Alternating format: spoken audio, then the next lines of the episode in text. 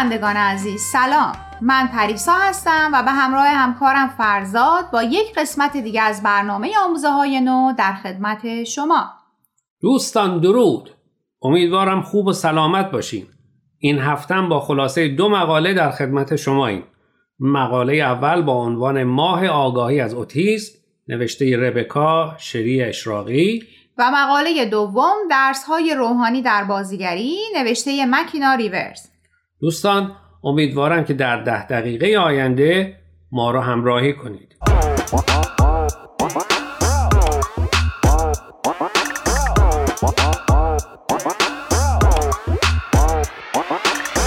ربکا شری اشراقی با همسر و دو فرزندش در فلوریدا زندگی می‌کنه. او در رشته داروهای طبیعی دکترا داره و در حال حاضر در دانشگاه کوانتوم به عنوان مدیر مطالعات تحصیلات تکمیلی و استاد کار می‌کنه.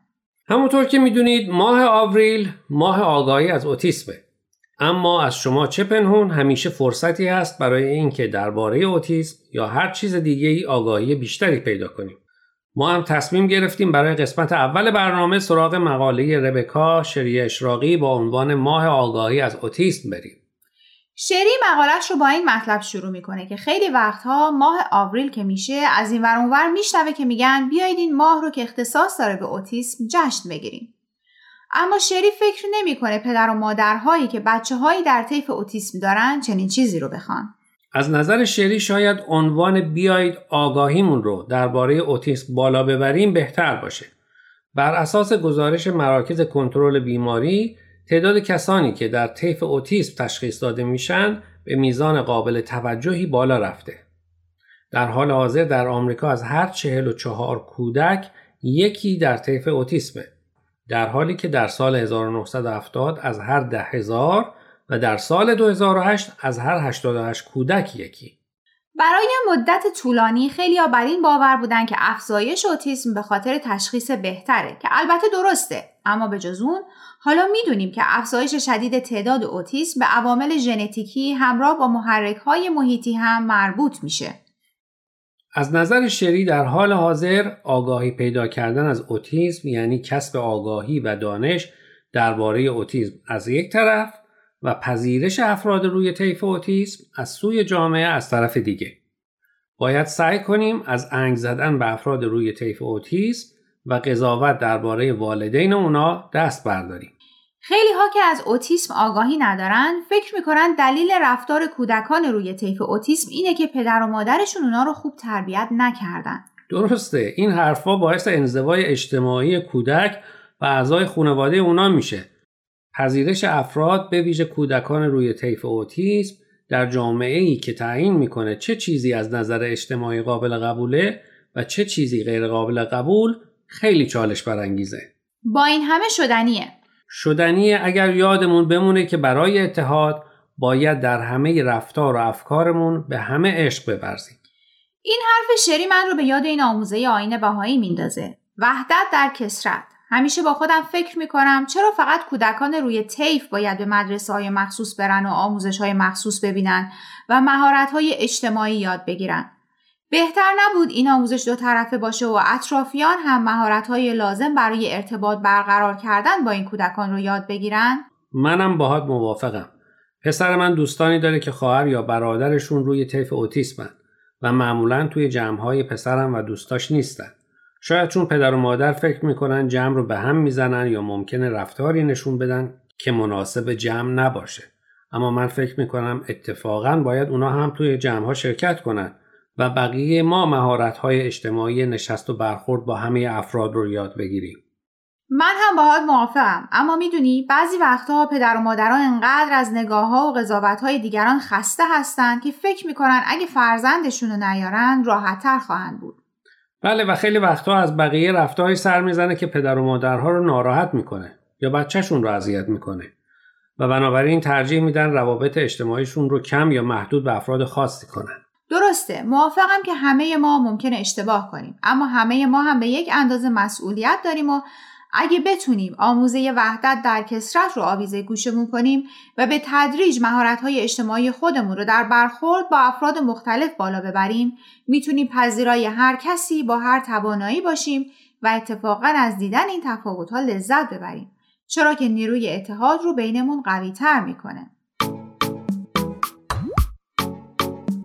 دوستان قبل از اینکه برنامه امروز رو ادامه بدیم می‌خوام یه بار دیگه خواهش کنم که به شبکه های اجتماعی و تلگرام Persian BMS سر بزنید و درباره این مقاله ها نظر بدید.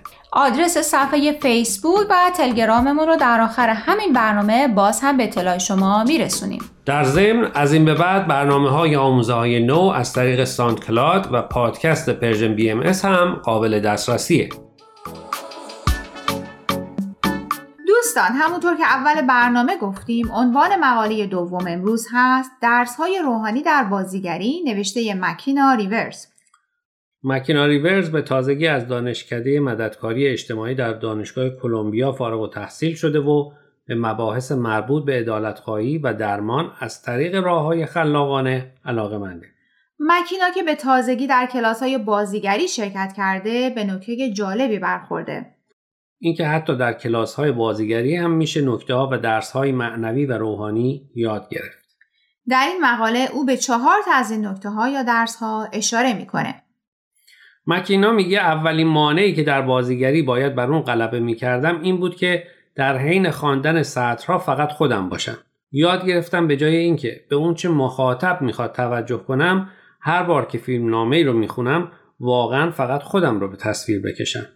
خب همیشه نسخه از خودمون نیستیم؟ چرا اما خیلی وقتا حس می‌کنیم کاری رو انجام دادیم که خود واقعیمون نبوده. شاید فرق بین بازیگری که بینندش رو تحت تاثیر قرار میده و اونی که فقط نقش بازی می‌کنم همینه. شاید من که بازیگر نیستم. مورد دوم برای کاری که انجام میدیم احساس مسئولیت کنیم و پاسخگو باشیم. یعنی خیلی وقتها وقتی به کاری که انجام دادیم یا برخوردی که با دیگران داشتیم فکر می‌کنیم متوجه میشیم که تو اون موقعیت خاص اون کسی که واقعا می‌خواستیم باشیم نبودیم. مثلا اونجور که همیشه می‌خواستیم به دیگران محبت کنیم نکردیم. منظور همینه؟ بله. مشکل در این مواقع اینه که نمی‌تونیم زمان رو برگردونیم و تو اون موقعیت خاص مهربون تر باشیم. اما می‌تونیم حواسمون باشه که در موقعیت هایی که در آینده برامون پیش میاد سعی کنیم همونقدر مهربون باشیم که همیشه می‌خوایم. خیلی جالبه. فرق بین بازیگری و زندگی واقعی اینه که وقتی نقش بازی می‌کنیم این شانس رو داریم که اون صحنه رو دوباره بازی کنیم و بهترش کنیم. اما تو زندگی واقعی ممکنه نتونیم همون موقعیت رو دوباره بازسازی کنیم. با این همه این فرصت رو داریم که تو موقعیت های بعد بهتر باشیم و همیشه جای پیشرفت و بهتر شدن برامون هست. بله و دو مورد آخر گوش کنیم و راستگو باشیم. اول اینکه شنونده خوبی باشیم و دوم اینکه موقعی که جواب میدیم راستگو باشیم. انگار از درس هایی که مکینا تو کلاس بازیگری یاد گرفته میشه این نتیجه رو گرفت که بازیگرای خوب اونایی هستن که خود واقعیشون رو نشون میدن احساسات واقعی رو به روی صحنه می‌برن و در برخورد با نقش مقابل راستگو هستن خب حالا اگه ما فکر می‌کنیم دنیا هم صحنه نمایش و ما هم بازیگریم سعی کنیم بازیگرای خوبی باشیم. از اون دسته که روی تماشاچی تاثیر واقعی و بلند مدت می‌ذارن.